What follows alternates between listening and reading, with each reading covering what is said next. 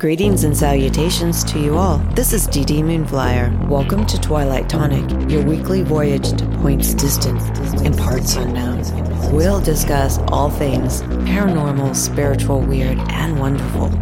So if you're ready, grab your favorite tonic, your best comfy chair, and let's begin.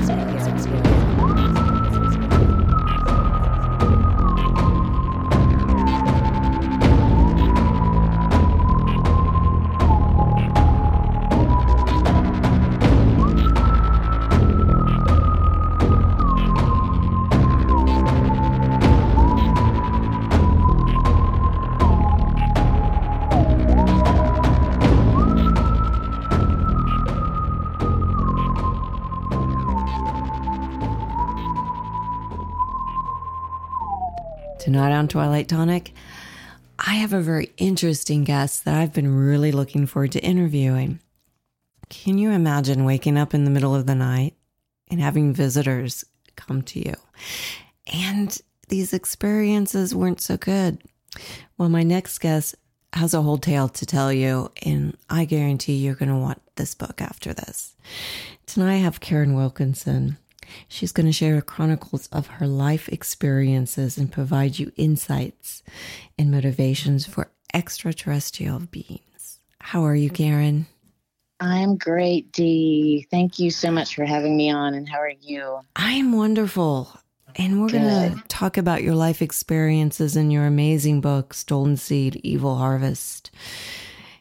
It's a true account of lifetime alien abduction and evil alien agenda. Yes. Wow. Being a lifetime experiencer, I, I have a question for you. Sure. How hard was this book for you to write? Oh, you know, that is a really good question. It was a roller coaster of emotions. It was very difficult to allow myself to relive some of these memories. Yeah. Um, but at the same time, it was cathartic because I was also able to work through some more things. And I didn't share every experience and I didn't share every detail because I didn't want it to be too triggering for some people and I didn't mm-hmm. want it to be too scary either. So I made sure that I peppered in a lot of good things and positive things and happy things that have happened, you know, uh, along with the experiences, the lifelong experiences of being abducted, which were not good. You know, those were not happy experiences. But um, yeah, it was a very cathartic experience. Um, it was definitely a lot of emotion, um, but there was something something good about writing it mm-hmm. down mm-hmm. and letting it out that I never expected to be so freeing. So it actually, this process has done a lot of healing for you. It really has. It has done a lot of healing for me, and it's helped me to reach other people who have had similar, almost identical experiences, who just wanted to know that they weren't alone, mm-hmm. that there was someone else they could reach out to, maybe share their experiences or talk a little bit, or just, you know, know that there was someone else who had had similar things happen and and they also could learn how i stopped it from happening to me and how they could you know do that for themselves as well right now with all of this in the inspiration for you to write it i'm just going to assume mm-hmm. off the top of my head it was to help other people come Absolutely. to terms and to be able to express themselves because you hear so much. I mean, I hear so many different stories coming from all these certain angles. Yes. And yes. the closest thing to to your book, I thought like with the factor of taking that breath and going, "Whoa," was some of Whitley's books. Mm-hmm. Which, yeah, wow, I can tell you those books made me step back. Go, now I have oh. not read those books. I have to tell you, I have not read I've only ever read one uh, book mm-hmm. like that, and that was only recently when um, my publisher asked me to after I had written right. my book. Um, because it was so triggering for me, I couldn't do it. I couldn't. I couldn't read those. I've tried to read a book by Dr. David Jacobs, mm-hmm. and it just I wasn't ready. Um, now I'm finding I can do that now, but before I wrote this book, I couldn't read any of the other ones. It was just it was too much, too real, too scary because I lived it, and it was like reliving it when someone else was telling that story, and sometimes that's that's really difficult. Now, do you think because of your experience, do you think they run in family bloodlines? I do. I do. And I think that happens for several reasons. Um, I think that there are certain blood types, certain genetic types that these entities are looking for. And I'll back up a little bit. So I was taken from as early as I can remember by non human alien entities. And there are different types and different kinds involved in in these abduction experiences, which were were not kind, they were not benevolent, these were not good, happy experiences. These were scary, they were terrifying and invasive. Um, but I, they let me know early on that, you know, I was special and important for who and what I was, meaning, you know, my genetic material. Um, mm-hmm. That that was important to them. I believe it runs in families because these entities clearly are far more advanced than we are. They appear to live far longer than we do. And once they find genetic material that they can work with, they're going to continue dipping into that family bloodline to get that genetic material. And some of it does have everything to do with specific bloodlines that go back possibly, you know, thousands of years. But mm-hmm that is one reason why they'll continue on with a family because they'll they'll be possibly a sibling or a cousin or somebody else who's going to have that you know child or grandchild and so on who will have a similar enough DNA to the original abductee that they'll be able to continue using that. Um, and another reason I believe it runs in family is is generational curses. Um, things like Vicki Joy Anderson talks writes about quite a bit in her book. Mm-hmm. They only come out at night who I know you've spoken with. Um, mm-hmm. You know, there are generational, which I love her too. She's one of the best people in the world, and I highly, highly encourage and recommend anyone to get her book. It's available the same website where you can find mine, so you can find them pro- pretty much side by side on that on lamarzulli.net. But um, yeah, there are, you know, there are generational things where someone in that family has given permission for the family members to be taken.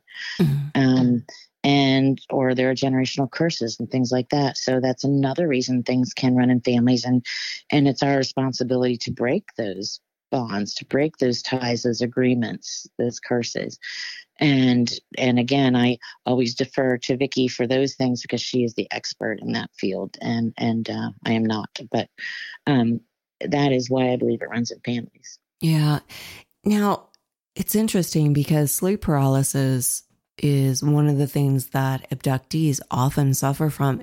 Is that something you suffered from also, Karin? Oh, absolutely. Yes, that was very, very common. Um, quite often I would wake up and there would be one or two, sometimes more, usually two or more. I don't ever remember just seeing one, but at least two or more entities in my room in a corner or at the foot of the bed or beside the bed or just outside the window. And as soon as I noticed them, the sleep paralysis would just hit. Mm-hmm. And, you know, I don't think they even wanted me to notice them, quite honestly. But, you know, I was just so in tune to the feeling, the change that would come on. And I could just feel a change when they right. were around. I could feel it. It was visceral. And I could, some of them just did not smell very good. And so a lot of times, quite often, I could smell them you know they these grays this the commonly seen grays with the bulbous heads and this black screen kind of uh, vacuous eyes really kind of scrawny frail looking is shorter about four feet tall. They generally do not smell good. Sort of a cross between a dead animal and urine and mm sulfur and it's just it's a hard smell to describe and some of them smell worse than others because there were some i really never even noticed much of a smell at all. So right. um but yeah it um they yeah i'm sorry go ahead it's almost like they hit you hit you with a dart gun i know that sounds yes. weird but no, oh she's awake so now we have to yeah. tranquilize exactly. her right she's awake keep her from moving because i would definitely have tried to run away if I could have. You know, I'm mm-hmm. not going to stick around for that. I knew it was coming, and that's the point at which I might pee the bed or, you know, try to yell out or scream or run away or do something. So at that point, the sleep paralysis was an important part of their process to to take me. And it's terrifying for anyone uh, who's experienced it because you just you can't move, you can't do anything. Right, and, you're you're essentially awake. Mm-hmm. Even though it feels like awake. a dreamlike state, state you're right. still awake. Yeah, for me, it was just wide awake, but feeling like I was being held down, you know, like something really heavy was just evenly distributed across my whole body. I could breathe and I could mm. see and I could hear, but I couldn't move. you know? mm. And I couldn't I wasn't in control of anything else, you know. And and um and usually after that that's when they would kind of switch me off. Like I would just I would couldn't fight it, I would fall asleep. And the sleep there was nothing I could do to fight that. Um, and and that's how many of the abductions would begin. And then at some point, I would wake up mm-hmm. um, on a metal table, being examined, being you know having needles or strange machines like X-ray machines, or being you know physically examined, and and it was all very scary and invasive and intrusive. Um, and a lot of times when I wake up in the middle of one of these examinations, you know, if I wasn't, if I was being combative or anything at all, they just immediately put me straight back out. It was mm-hmm. like being under anesthesia almost when they, they just had this ability to immediately shut, shut me down. Wow. Now, did they ever talk to you or was it all done telepathically? It was all done telepathically with these entities. Um, there was no physical speaking. The the shorter, smaller grays, the ones that would always show up to get me, um, they didn't even have mouths that looked like good open that could move. But on the when I was taken, when I would get to where they were taking me, whether it was on a ship or underground facility or wherever I was taken, there were these different grays that looked taller and looked older than those little grays. They were definitely taller. They were more robust, and their mm-hmm. faces had expression. Like you know, they would crinkle their nose. They'd had more wrinkly on their faces, and they had mouths that opened.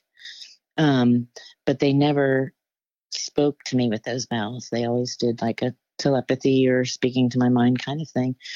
And it was, but it was seemed very natural and normal around them to speak that way too. It didn't right. seem unusual. It was very easy. Were they were they kind in any way? I mean, did they come across as kind or were they just no. very scientific?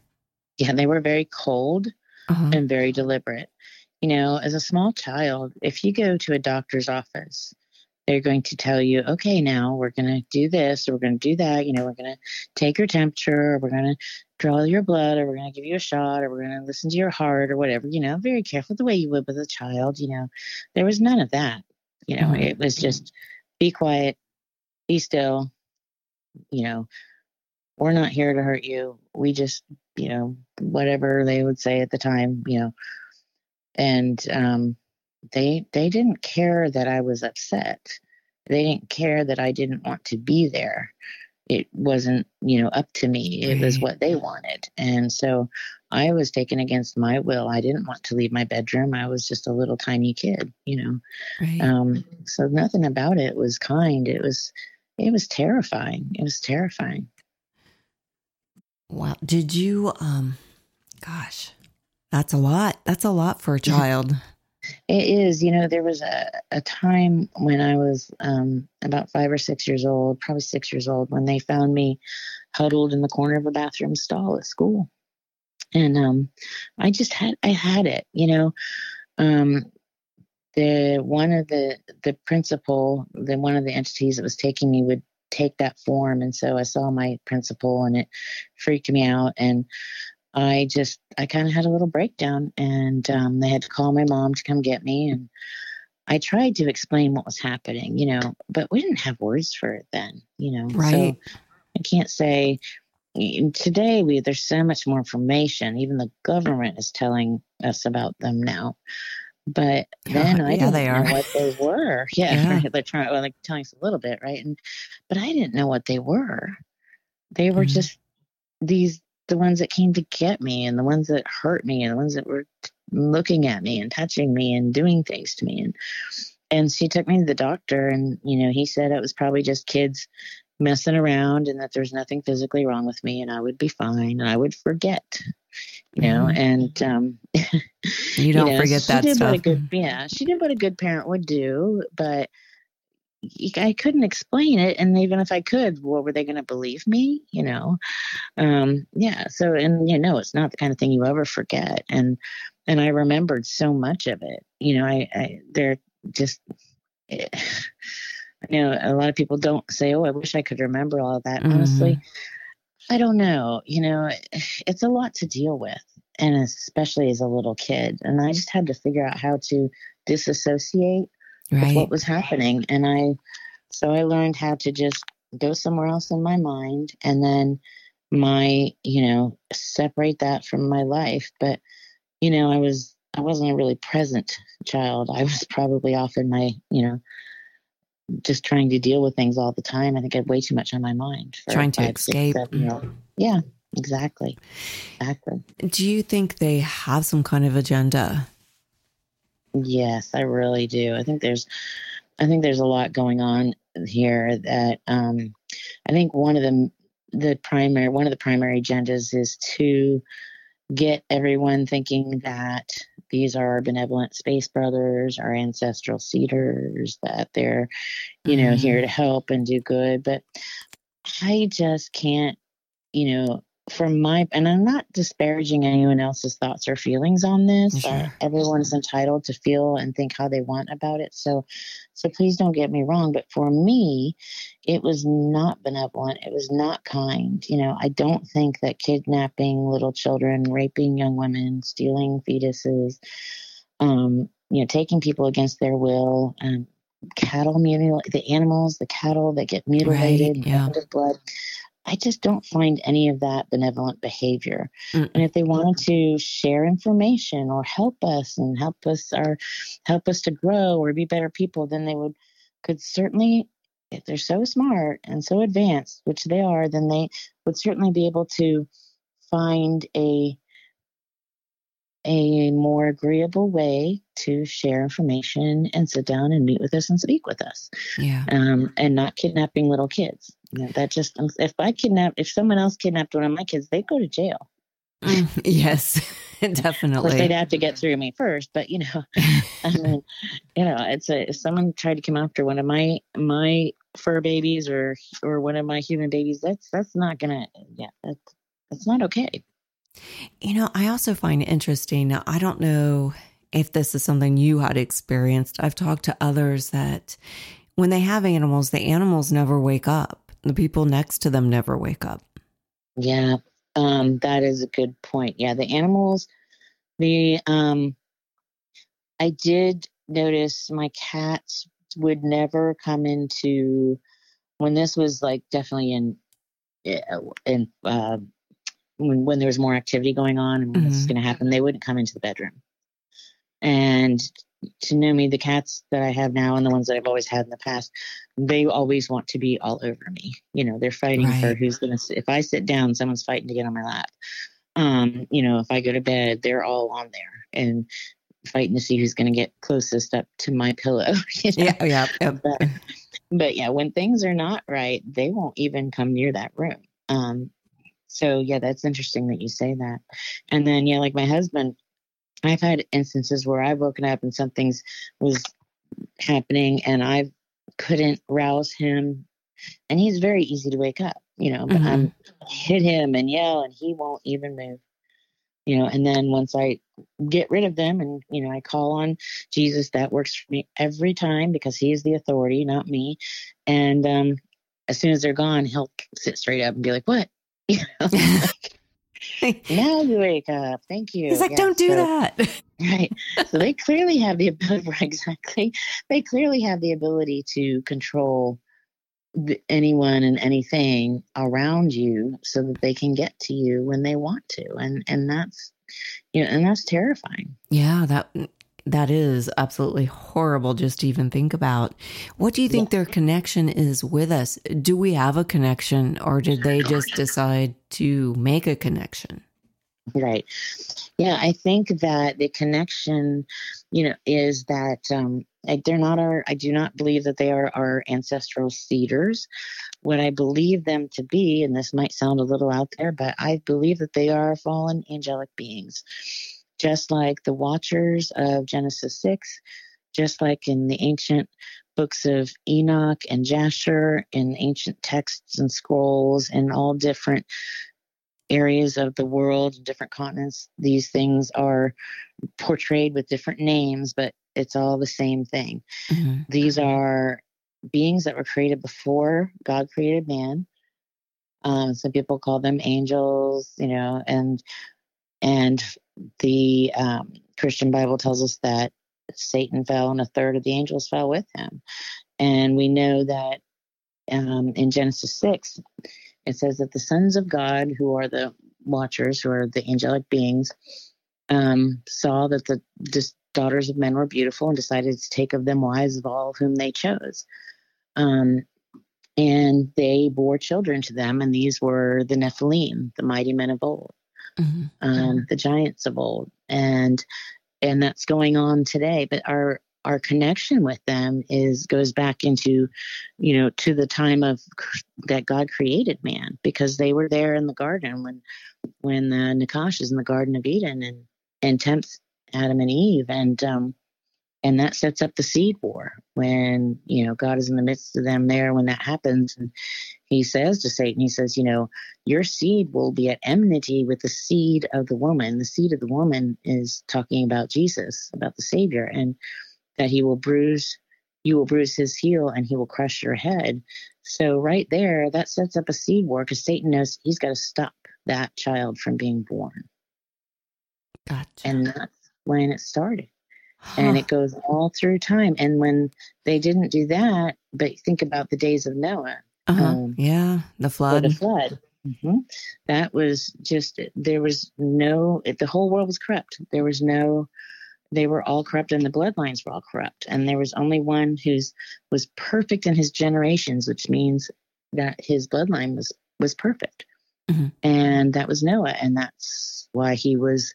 He and his family were the ones that were were saved and they were responsible for restarting basically um, and i think a lot of things changed after the flood and i write quite a, a little bit about that in my book right. as well um, just because there's a lot of really interesting stuff there that that that makes sense and it kind of pulls all of this together that they're still doing the same thing because if they can if they can pull people away from truth if they can make people think that they're they're good they're benevolent space brothers and and you know if they can corrupt the bloodlines again and do other things then they're they're able to infiltrate and get things back to the way that it was in the days of Noah, right. where the world was doing evil all the time. Yeah, I read something interesting. I forget where I read this that there is also a theory that there were more than one kind of Noah, that there were a few of that bloodline that survived right. the flood, which would make sense if it was mm-hmm. all about genetics. There would have to be more than one family. Yeah, that's really interesting, and I wish I knew more about that, but I don't. So, um, but I will. That I find that really interesting. I do too. And have to talk about that more um, offline because I want to know more about that. but, but yeah, there's just so much interesting, you know, and I think that a big part of it is, you know, if they can get people from following the truth get people because that seed war that started then mm-hmm. that was then it becomes this tug of war where satan won satan fell because he wanted to be god. And so everything he does is counterfeit. It's a counterfeit kingdom. So he's trying to create counterfeit beings. So his creations the nephilim are counterfeit. They're not the real thing. They're not human. And and the book of enoch says that you know, when the Nephilim were killed because they were neither angelic beings nor right. human, they were mm-hmm. both, that they they're the spirits of those deceased Nephilim are the demons that we know today. Yeah, I remember talking to Vicki about that. Yeah. So, and that's where the gray alien entities come in, and this is where they connect back into to that because I believe that the grays, the kind of shorter, bulbous head, about four foot tall type grays that most people report seeing, the kinds mm-hmm. that show up in a bedroom or outside a window or, you know, outside your car and different places where I've had experiences, and it's different for everyone. Everyone, but um, these, I believe, are biological suits that are created by these fallen entities. Um, and to create a biological suit, a skin suit, we can create skin in a lab. Right. We can, with the right cells to start, can create almost anything in a lab. I have seen these suits empty other authors, uh, like we were talking about earlier, that some of the authors you mentioned have written about seeing these suits yeah. hanging up or stacked in drawers or, you know, hanging or um, stacked in corners or what have you. And I've seen them empty as well. And a lot of abductees I've spoken with have also seen these suits empty. And I believe they make these suits to house these demons because a demon needs a body to inhabit. Like when Jesus um, cast the demons out of the people, they were happy to go into the pigs because they just wanted to be in something, right? They're mm-hmm. happier they have something to inhabit. Now these these gray suits, the mouths don't open. They're very frail, so that kind of keeps the demons from damaging the humans that they're come sending them to get. And they're also not at the same level as their these um as their the tall yeah as the um as the fallen beings, the alien beings. So so they're subservient to them. So they're going to carry out whatever they're told to do to be able to have this skin suit to live in, so to speak. Um, and they do, they are evil. I mean, for anyone who's experienced one, um, they you just feel the evil come off of them. But you know, they're they're so frail and and and I think another benefit to that is that if one of these ships crashes and one of those gray entities is on that ship, uh-huh. then what is the government, whoever runs to get the ship first, going to have? An empty gray skin suit. And the latest reports that I heard came out said they didn't have any limbic system or any digestive system. So that mm-hmm. everything that I've heard is proving what I've been writing all these years about them that, you know, they're just, there's something else. And there are grays that aren't like that, but I think they send those to get people because it keeps keeps these alien entities safe. You know, they're just kind of right. like a worker bee, like an avatar. I'm pretty sure they could run them with something like AI, or they could probably even put an actual alien entity in a gray suit if they wanted and use that like a suit. But but for the most part, I think they're they're inhabited by something and used for for their work. And so that's how I'm sorry, that was probably a really long answer. it kind of but that I think is kind of needs a long answer actually. I mean it's it it's does. so interesting because you know, according to a lot of people, they see him in the corner of the room, they see him in the window, and they don't even know what in the world. They see him walking down the hall, they see him peek around the mm-hmm. corner, coming out of closets, walking through walls. I mean, yes, that and is amazing technology. Yeah, they're dealing with future physics, as uh, Dr. David Jacobs uh, wrote. Um, yeah. He calls it future physics, and they are because these beings are far more advanced than us. They are dealing and living in different realms than we do, but they can appear in a corporeal, you know, fleshly form. They can appear in a spiritual form. Um, so there's different, you know, we just we're not equipped to even mess with these things. No, they're so far advanced of us. Um, and that's why in the book too, I you know I really try to explain where I think they come from, and it it's not just these are my abduction experiences. The end, you know, it's right. it's an it's a journey of who and what they are, what happened in my experiences, which are pretty crazy, and then are in, and then how I was able to end it, and then in some some possible scenarios that I think might might happen in the future. Now, when in the book, I know you had something called a handler, something that was close yes. to you. Do they always tend to do that? I know from people I've talked to, they always show you a person that you trust. Yeah. Yeah. Um, I've talked to a lot of people, especially women, who had Uh, I call it a handler because I just can't think of a better name for it. And it's a person, a thing, an entity that was with me for, it was the same entity that was always with me for my whole life, that my lifetime of abductions. He didn't have a name, but he, we had, it was like an imprint. Mm-hmm. So it wasn't a name like how we use a physical name, but he was a, at a very specific there's a it's so hard to describe because we don't we don't see each other that way but i think in a spiritual right. realm we mm-hmm. will so i knew we we had a knowing and knew who he was he was very specific you know it's like a fingerprint mm-hmm. um mm-hmm. so um i always you know never called him by name because it was just who he was um and um i believe the first I think the first, and I, there could have been something before this, but the first, um, he first appeared looking like my um, elementary school principal. Mm-hmm. And then I got so freaked out when I saw my elementary school, you know, principal at school that they didn't, okay, that's not going to work because it wasn't someone I knew well enough to trust. And I think they didn't realize that. So um, the next, then he appeared as this uh, very tall, very um, strong, rugged, um, military looking, square jawed man. And that's who he appeared as for the rest of my life that I was being taken. Mm-hmm. Mm-hmm. And I got very close to him. Um, he, for lack of a better word, he raped me. He was involved in them utilizing me to um, threaten the humans that were working there because when they I was taken, there were humans.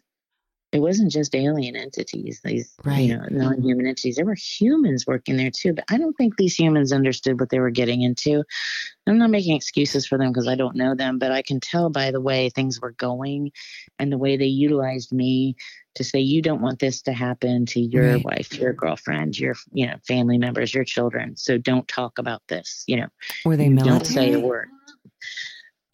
Um, it's hard to say because some of them had lab coats. Some of them were in like these really benign smock type tops and pants and things, wow. and some some looked like military, but um, not like a specific branch of the service. You know, like right. Uh, just very basic kind of camo and stuff like that. So and some of them were just like black, almost like black, but not camouflage, but like black outfits and so mm-hmm. it's just yeah. Um, and uh, so the, there were people there. Um, but uh, yeah, my handler, I kind of developed a Stockholm syndrome type relationship with him oh. over the oh. years. It just it's just so many years of it, you know. And your your brain, I think, just you kind of give into things sometimes, just to right. allow yourself not to completely fold and just completely lose it. So, um, and he showed me his true form because I wanted to see it, and um, he was a reptilian. Oh. Um, yeah, and I did not find him un- disgusting or anything. You know, I thought he was beautiful. He was mm-hmm. listening, and I describe him in the book as well as I can, so that to help people understand because he was beautiful. I mean, his was his he was like had these opalescent kind of scales almost on him. It was hard to describe, but but you know, he was grooming me my whole life. I was being groomed and trafficked and utilized by them like mm-hmm. like a breeding stock, you know. Um like an animal used in an experimental lab, you know, yeah. like a lab rat, for lack of a better word, you know. So, you know, I don't think they didn't see me as anything more than just a body that they could use for their own purposes. They didn't see me as a person with feelings. And and that was unfortunate. So with all of this going on, have you ever seen any of your children through that? Yes. And how did that affect you? And did they have any emotion? You know, that's the yeah, other thing I'm always very curious about. Oh, yeah. That's a really good question. So there's one incident where I was taken and um, I'm taken and we're walking down a hallway and I am back in this underground facility that I'm seem to go. It always feels they seem like the same, a similar one or the same one. I can't say that for sure because they're huge. Mm-hmm. But um, I'm walking down this hallway, and this particular hallway is lined on either side with what looks like aquariums in a fish shop. But in those tanks are fetuses. And on either side of the hall, on both ends and on both sides, are doorways. Mm-hmm. And they open a doorway, and I go in, and it's about the size of a large closet it's a very stark room. There's like two chairs in there, and there's a big window um, on the one side of it that faces out, like an observation window.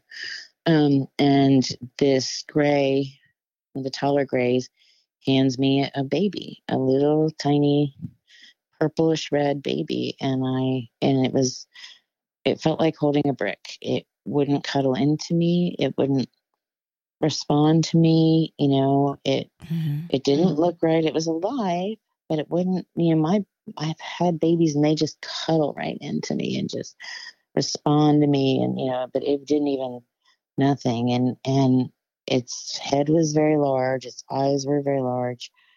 Um, and its color was just so weird. And um, I was getting very upset that I couldn't get this baby to respond. And, you know, they kept telling me it was my baby and it was a good baby and all this stuff. And, mm. and I'm like, well, I want to take it home then. And they're like, no, you can't take your baby home. And I'm like, no, I want my baby. I'm taking my baby home. If this is my baby, I'm taking it. You know, if that's the case, then I want to fix it. You know, I'm just I want it to else. cuddle. Yes, I'm going to take it home until it learns to cuddle. Uh, no, but they were not having that. And I got compat- combative about that and um, was quickly switched off and sent home. And that was the end of that. Um, and I, I really wanted to meet. I knew I had these children. Um, I had these missing pregnancies where I have a pregnancy confirmed. I've been to the doctor. It wasn't unusual that I would get pregnant. I was married at the time. And then about three months in, something would feel weird, but I haven't lost anything. Nothing has come out of my body. Okay. Mm-hmm. And I'll go into the hospital and there's no baby, there's no fetal tissue when they do a D&C, nothing. And and you know i get a lot of flack for that story i'm like look it's you know then mm-hmm. it's not like they were all on the same computer system and they could just contact my doctor Right. And I said to them, You here, this is the name of my OBGYN. You can contact her. She'll confirm that I was pregnant. Why isn't there a baby? And they're like, Oh, well, you probably just lost it and didn't realize it. How do you lose a baby and not realize it? Right. Something has to come out of you, right? Yeah. I mean, that doesn't make sense. And and so that happened a couple of times to the point that you know, finally I'm just like, I'm just going to get my tubes tied. I don't want to do this anymore. But that didn't stop it either. Um, but I knew I had these babies and I knew that they, if they were out there somewhere, I wanted to see them because I thought they had to be half good because they were half me. And I prayed about it and I really felt God telling me, no, that's not the case. No, you're not meant to see these babies. And I really wanted to see these babies. And one night I woke up and there were three children, what looked like children, standing beside my bed. And I called one of my kids' names out and I said, Hey, so and so, what's wrong? What are you doing? And thinking it was one of my current children. And as I, my eyes focused, because the room was dark and it was super dark where they were standing, like darker than it was in the rest of the room, which is weird. Um, I realized it wasn't my children, but they looked like they could be my children. There was mm-hmm. there were things that were familiar and similar. You know what I mean? Right. If you line all my kids up and they don't all have the same dad, but you can see the similarities and see how they look like me.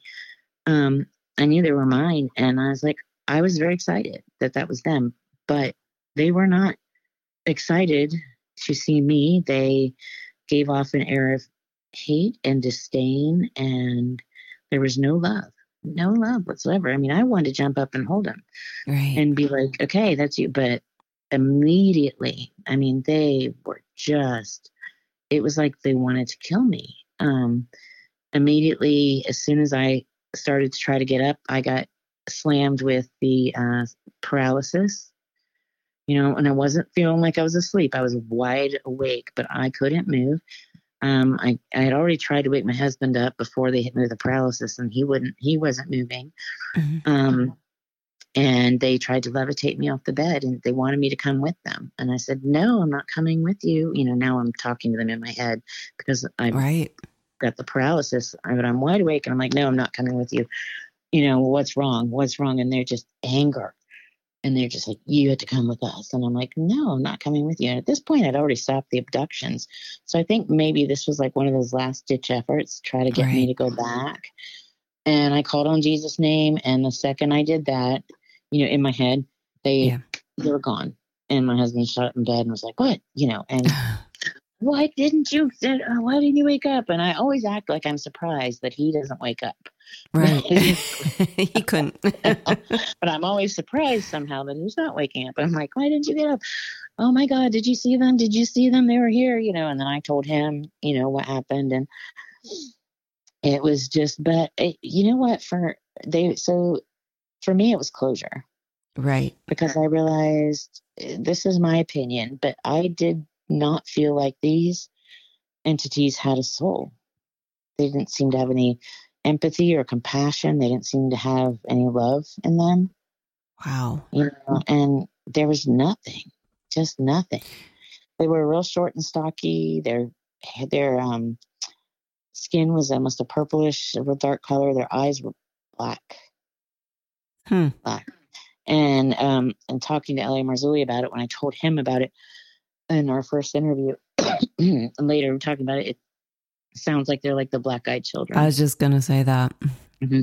And I think that there are iterations of this as they've gone through working out the kinks of creating these modern day hybrids mm-hmm. and um, trying to make them so they just look as human as possible. Blend in with us. Yeah, yeah, blend in. How much DNA do you need? How much of theirs? How much of ours? which entities do you use you know what kinds of uh, i have no idea but it looks to me like it's just this constant experimentation i think they're getting pretty close i think actually based on a lot of the um, things that I've heard from other people. The reports of the um, well, just yeah. of um, these entities that are clearly hybrid entities, um, like my friend Al Matthews, who Al Matthews, who, if you want to talk to someone who's had an encounter with a hybrid entity, he's the person to talk to, and I have to put you in contact with him. But um, yeah, I think they're they're already walking among us, and I don't think we realize it because they're just so close to human. You know, it's interesting that you said that. I had an interview a while back. Somebody else had said that they're among us. They're they're mimics. Yeah, and they're they've I, they've been here for a while. And I can tell you, the black eyed children. The first time I heard it, I, I didn't expect it. And I was listening. I don't know. I listen to Jim Harold a lot. I love his shows. Oh, yes, I've been on his show. He is yeah. such a dog. I love Jim Harold. I finally got to interview yeah. him. It took me a while, but I, oh, I, I adore good. him. He, he's like yeah. the huge influence on me podcasting. But what's so funny is he had somebody on there, and it was one of the first shows I heard. I was I was listening. I was still professionally dancing at the time and it came on and I couldn't sleep all night. That petrified me. Mm. I can imagine. Yeah, that is, it is no joke. I mean, the, if it's anything like what I experienced, they are, um, yeah, they're just, you can just feel this crazy evil come off of them. And it's, it's so hard to describe, you know, because we just, we don't, we don't have that. Do you think they're just people. angry? I think there's something missing. Mm. I really do. I think, you know, it takes, you know, we are complex, amazingly beautiful and complex beings as humans. Mm-hmm. And there's so much to us. And and a big part of that is our spirit, our soul. When I had my near death experience, the thing that struck me, um, outside of the fact that it was the most beautiful and love, most love and peace I've ever felt in my life, mm-hmm the thing that really struck me was that I was still me. Interesting. I was still me. My personality went with me. So I wasn't, you know, the the things that define me in the skin suit that I live in, but everything else was still there. I think, you know, and and that compassion and love that we have mm-hmm. that is separate from this physical body. And I don't think they have all of those components. Oh. So if you're missing something like that, then it's not going to be the kind of reaction that a normal person would have. And I think they're missing that the part that where the love and the compassion and all of that that lives in your heart and your spirit, your soul. I think they're missing that. And, you know, I wonder if those beings themselves also are fascinated with us because we have that. Maybe it's something they lack and they want. Yeah, I don't know. That's a good question. That's a that's a really good question because yeah, I, I you know I didn't obviously spend any time with them, yeah, and you I'm wouldn't want to. to yeah, no, no, exactly. Yeah, I wonder what they want from people. You know what yeah. what they want the people that have been visited by them, or if these people are being unknowingly visited by mm-hmm. children that they've parented through one of these hybrid breeding programs. Now, do you think certain states have a higher experiencer?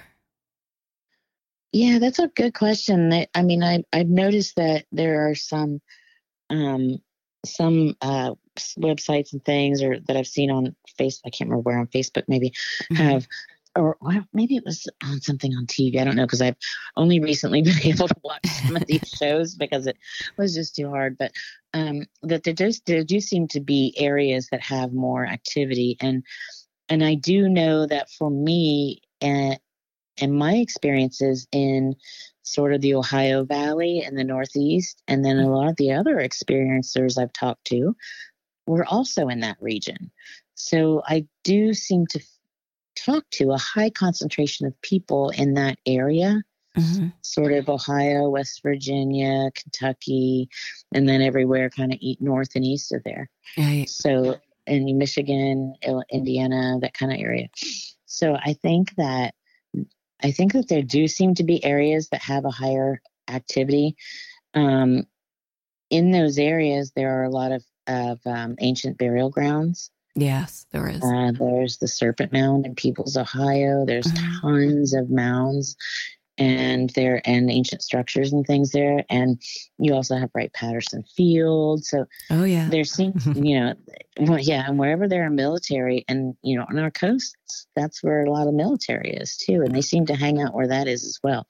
So there seems to be some correlation there. Um, so, just from my personal experience, that's where I've noticed a high concentration. Do you think the military works hand in hand with these beings? I think they do, I, but I do. I absolutely 100% do. Yep, because I've seen them. I've seen people working with these entities. So, yes, 100%. You would think, I, I don't know, I'd be scared to death to work with anything like that. Yeah, well, like I said, I don't think these people know what they're getting into all of them. Mm-hmm. You know, when you get into a company, probably private sector, not always the military, but probably military, and they're like, we want you to work on this really cool, super secret, mm-hmm. top secret, high level project because you're so good at your job and you're so smart, and we're going to put you through all this clearance you're feeling pretty good about. I have to imagine you're feeling good about yourself. You're feeling excited. You're gonna get paid a lot of money. Right. You feel like you're being trusted. You have no idea what you're about to walk into until it's too late. Because once you open Pandora's box, you can't close it again. No. And I think uh-uh. that's what's happening to people. It really got that sense from the people that I saw in these facilities wow. that they were not there you know that they didn't know what they were getting into and especially by the way that you know they were showing them don't talk about this if they had, didn't have to threaten them not to speak you know uh, the only reason they would do that is because these people didn't realize what they were getting into and wanted out or wanted to say wow. something well yeah because most of us can't watch that happen and not say something but most you know I, I have a feeling they pick people who have families mm-hmm. with children, who have siblings, who have people they care about. And, you know, because this is a field where you get a lot of deathbed confessions. And there's a reason for that, you know. Yeah. Um, I, you know, it's it's not something I want anyone to talk about, including me. Well, and it, it's it's really interesting because I have a friend in the military, and I had asked that person before, or do they exist? And the only thing he said is dimensionally. And then he goes, no, they don't. And that's He all said he said. You said dimensionally? then? Yeah. I was like, okay. okay. And that doesn't even make sense because what dimensionally what? Yeah, what dimension? Because they're coming in and out of dimensions as Yeah. well. And and we don't understand dimensions. As humans, we don't have a capacity to understand dimensions because we don't we only operate in this three dimensional world Right. that we are in. We don't operate in those dimensions. So we So- can't explain it. even. Yeah. So I wonder if it was his way of saying yes, but no. I Yeah, can't talk probably. about that. Exactly. Like, it sounds like it. Yeah. it that's my way of exactly saying, oh, well, yeah, but guess what? You're not getting Yeah. anything out of me. Mhm. Exactly. Oh, and it seems like every day more and more is coming out. I mean, there, you know, there was another interview with on X with um uh with one of another whistleblower and um you know David Grusch. Yeah, did Oh. an interview. That's Um, interesting. Yeah, there's constantly more and more coming out. Um, so much so that I haven't even had time to listen to that latest one. And you know, it's just it used to be maybe once we'd be lucky if something came out once a year, starting in like 20, 2017. Yeah. yeah, is when it kind of started to come out. So, You know what I find really interesting about that? They did it at a time when there's chaos. oh yes, exactly. So yes. they're going to report it and then everybody's going to laugh at it because everything else is so bad or chaotic. Right, And And that's why gets- it's coming out again. We're getting close to an election again. right. where We've people are divided. things. People are divided. We've got things going on in other parts of the world that people Yeah. are more concerned about. We've got holidays going on. They had a big one that came out right before 9-11 there's Yeah. another big one that came out right before 2020 um, right before covid and there's always something that so that it's not front page news it gets pushed back to the back page. Um, and you have to pay attention. And they keep you know we, we kind of make three steps forward two steps back. Looks Yeah. like we're going to get somewhere and then they shut down. No we're not going to share any of that but at least we're getting somewhere. Um, do i think we'll ever get full disclosure? Probably not because that would mean fully admitting to the government or these other agencies or other companies role in people being taken and experimented on and kidnapped and tortured and raped and i don't i don't think they're ever going to admit to that. And you know, some people go missing completely. yes. Yes they do. And you know who knows what they're doing with those people. Um, there have been bodies found mutilated like cattle but Mhm. you don't ever hear about that on the news but that absolutely does happen. You know the same as the cattle mutilations drained of blood missing organs things like that. So you know it's it's something that it just always seems to manage to get pushed under the rug or pushed to the back page and Swept, something yeah. else yeah swept aside and something more important comes up Now, before you have an encounter, do Mhm. you do you feel like somebody's watching you? Do you feel like you're being observed before you go to Oh, bed? definitely. Yes, definitely. I, uh, my whole life until just recently, could not look out a window at night. Could not do it. Could not do it because I knew it was being watched and I Mhm. felt them and I knew when they were out there and I couldn't look out the window. And it's not just, and I have talked to so many other abductees and experiencers who feel have had the exact same issue. Can't look out a window at night. not at all. I find it interesting too. Those are the nights that usually people say that they're the most exhausted. Oh, definitely. Right. Yeah, you'll be exhausted, or there'll be a big storm, or you know, you'll. You, there's this weird feeling in the air that Yeah. I can't describe it, but it, everything feels different. Everything is different. And then it's like you're going into another dimensional or place or something. Yeah, it's it's just really interesting when they talk about it. And the other thing I find really interesting is the sighting of certain animals. It's usually owl, Yes. deer, wolves. Yes. yes. Something I have a lot of deer and Yeah. owl sightings. I sent you one of my owl pictures. Actually, when I found that, I found a bunch of my deer pictures as well. Who, yeah, just oh, they only seem to show up for me, you know. and yeah, one morning I came out, you know, I like to sit out and have my coffee and outside and say my morning prayers and things. I just find that just, you know, really nice in the mornings here where we live because it's warm and and something massive flew away and it was so big and I couldn't see it. It was so fast. Its wings were huge. I mean, like probably 12 feet across. And it was so fast and it flew away so fast and it had been sitting right beside my porch. And I've never shared that with anyone before. It was just the freakiest thing I have ever encountered. Well, not the freakiest, but one of the most strange, mm-hmm. unexpected things I've ever encountered because I didn't I didn't feel it there, which was very odd. And owls and owls are silent. Yes, like you can They're, super feel them. Too. Yeah, you can. Oh, yes, you can. Can't you? You know, it's watching you. Yeah. Something about them. It's like their their gaze just pierces. It's, and I would always hear them too. I could hear it no matter where I was. I mean, you know, places where you don't have owls. Okay, you don't have owls on the 12th story of a building or you know in a hotel room or something like that. And I would hear the owl. And you're like, you missed your mark, guys.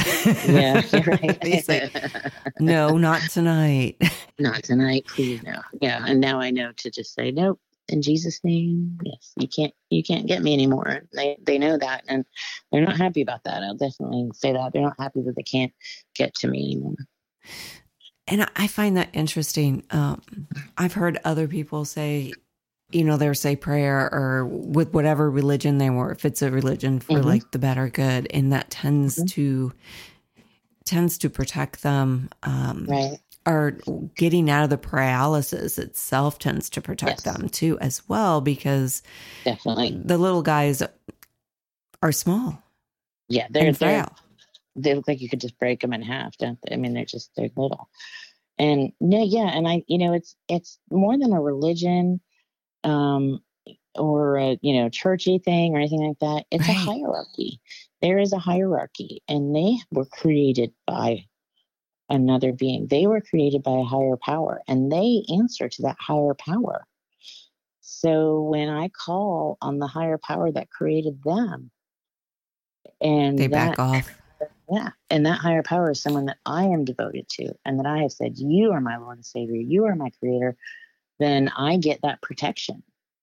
And they, yeah, they back off because they know, well, she's committed to him, you know, to our creator and our creator is committed to her. So now we can't have her anymore. That's interesting. And it, it breaks those ties, it breaks those bonds. And then it's like having this big brother who, you know, there's this dad basically who stands in front and says, Nope, you're not, you can't get to her anymore, you know. And it, it's amazing and it's wonderful and it's freeing, you know, and it's not, it's not going to church every Sunday. It's understanding that Right. It's just understanding. creator. Yeah. It's just understanding that hierarchy and understanding that I don't have the power to do anything, but God does. My creator does. Now, Karin, with, with all that being said, do you still have them try to visit you? They've tried. They don't try as often anymore. You know, they kept trying after I realized how I could stop it, after I renewed my faith and my beliefs. Um, they kept trying and it got less and less and less. And the last time it was um, an astral experience. Uh huh. And it was when my the handler, my handler came back and wanted me to come back and offered me the world, offered me anything I wanted. Wow. And he and I of course said no, but you know, he it was a very comfortable environment I was used to him and used to being around him, so I wasn't freaking out or anything. Mm-hmm. Um, and I said no, and he he looked so different this time, and it was only about six six or eight weeks ago, maybe six weeks ago.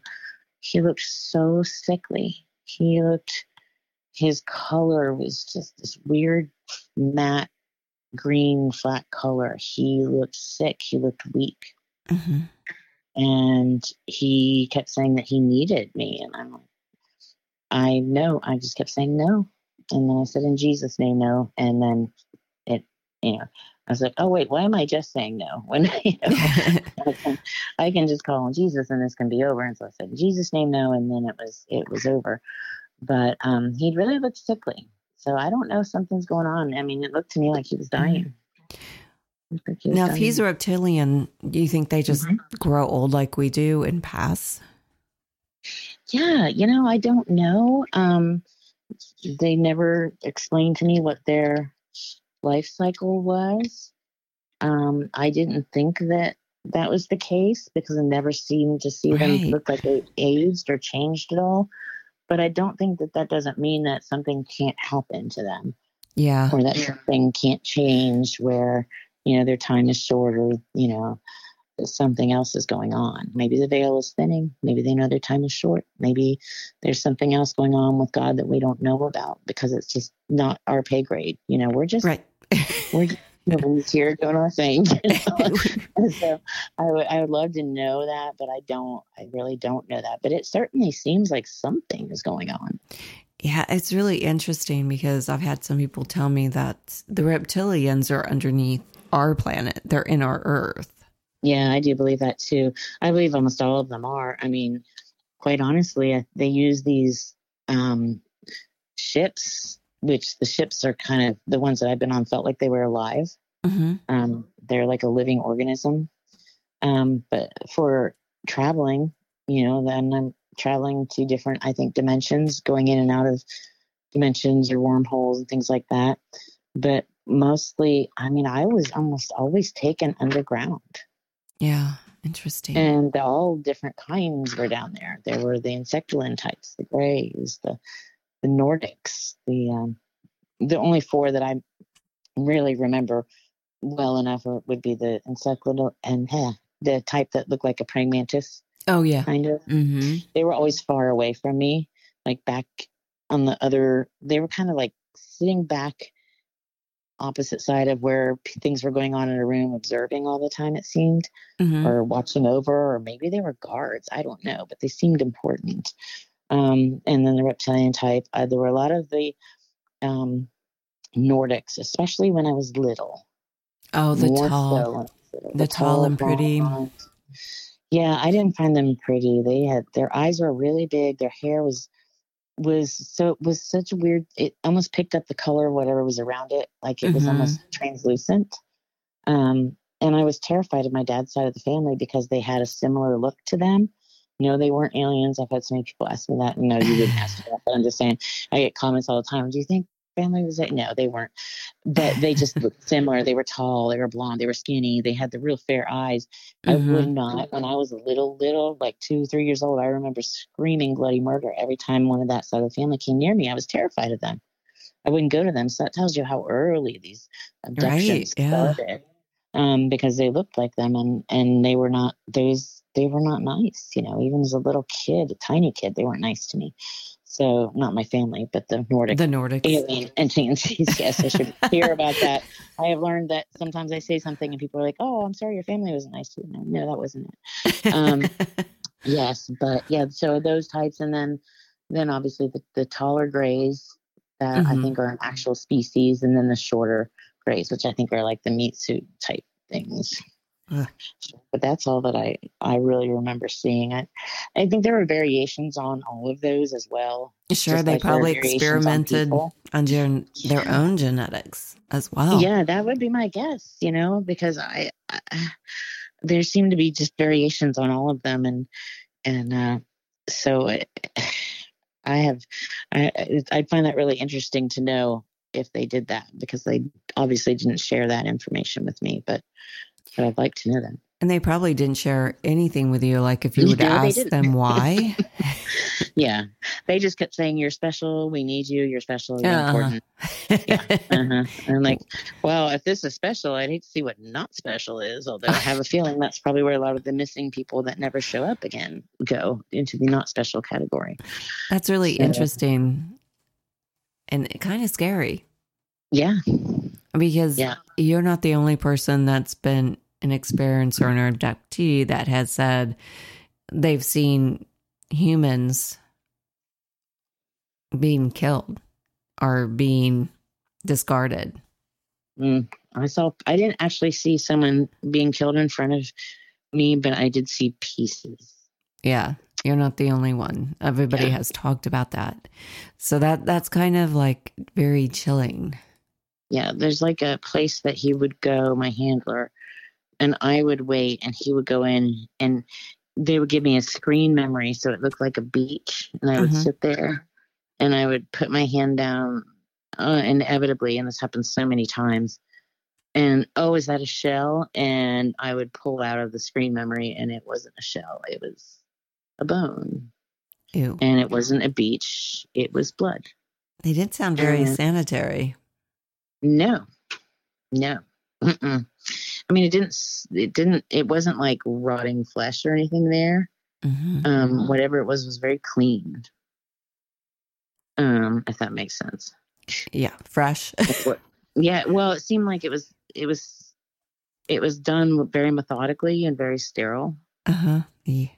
So everything seemed very. Yeah, it wasn't like dead bodies or anything laying around. Yeast. Yeah. So I don't know.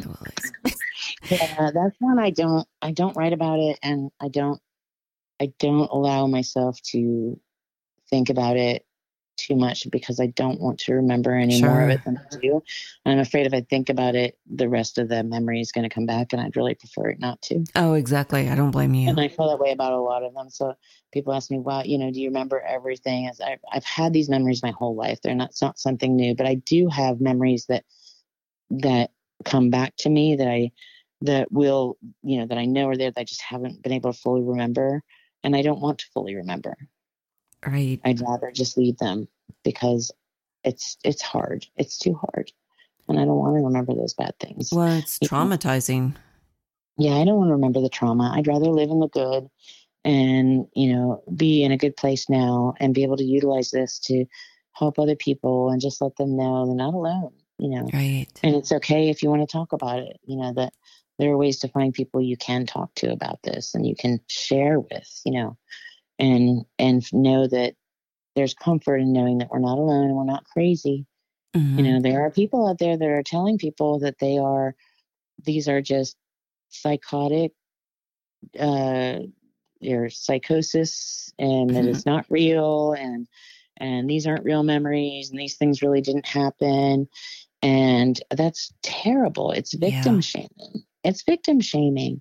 I mean, you can't, you know, and this person and these people that I've seen saying these things to other people, and I've had people email me saying telling me who's some people who said this, they're, not qualified to even make Right. that decision, or that, you know, if it's a, if it's some kind of a diagnosis or what have you, you know, and that's just sad.